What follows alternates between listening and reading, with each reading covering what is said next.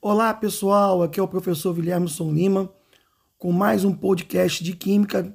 Vamos falar sobre química orgânica, uma química nova para gente aqui. Vamos falar principalmente sobre a química do carbono. É mais adequado falar química do carbono, que nós vamos falar exatamente sobre a importância desse elemento químico.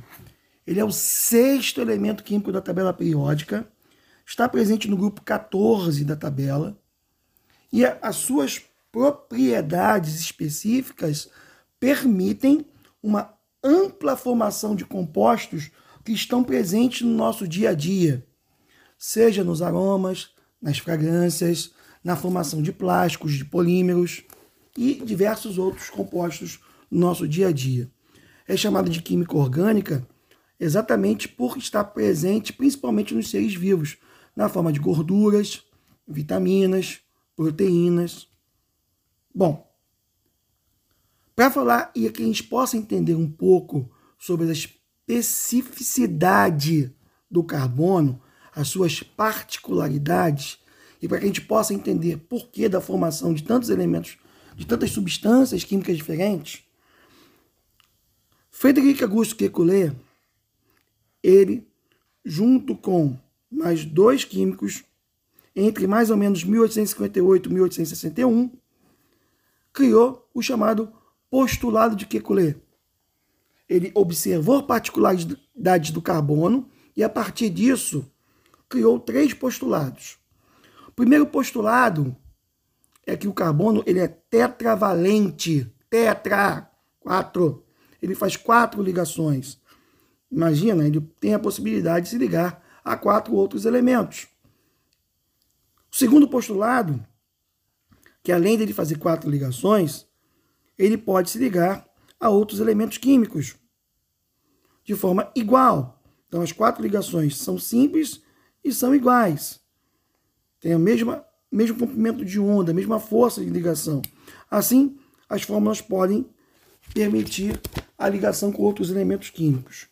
E o terceiro postulado o carbono é capaz de formar cadeias, ligações químicas sucessivas. Imaginem carbono, carbono, carbono, carbono formando moléculas gigantescas, como se forma nas proteínas, ou nos lipídios, ou moléculas maiores ainda, que são aquelas formadas nos plásticos, nos polímeros. Essa importância que o carbono possui dentro do nosso dia a dia permite, além dos três postulados que colê, outras formas de ligação. Né? O carbono ele pode se ligar formando radicais, ou seja, ele pode formar uma cadeia linear e nessa cadeia linear ter outra cadeia perpendicular a essa cadeia. Eu posso me ligar a outros elementos químicos, e eu posso formar cadeias abertas e fechadas. Essas possibilidades inúmeras que o carbono tem, ela vai permitir a formação de diversos compostos.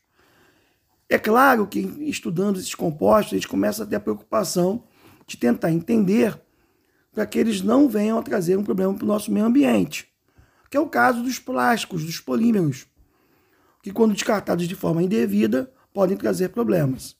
Vamos entender um pouquinho então do comportamento do carbono, como o petróleo, que é o principal fornecedor de compostos parafínicos, naftênicos, nós vamos estudar isso aromáticos, nós vamos estudar isso nos próximos podcasts. Ele está presente no nosso dia a dia e, de forma fundamental, caracteriza a nossa sociedade hoje. Quem não sabe que o petróleo produz gasolina, querosene, óleo diesel. Ok, pessoal?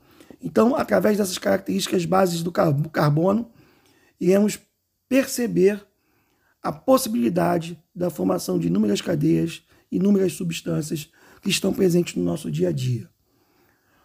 Pessoal, esse é só o início. Nos próximos podcasts, vamos estudar um pouquinho sobre classificação do carbono e da cadeia, entender um pouco mais como essa nomenclatura desses compostos está presente no nosso dia a dia, tá bom, pessoal? Um grande abraço e até o próximo podcast.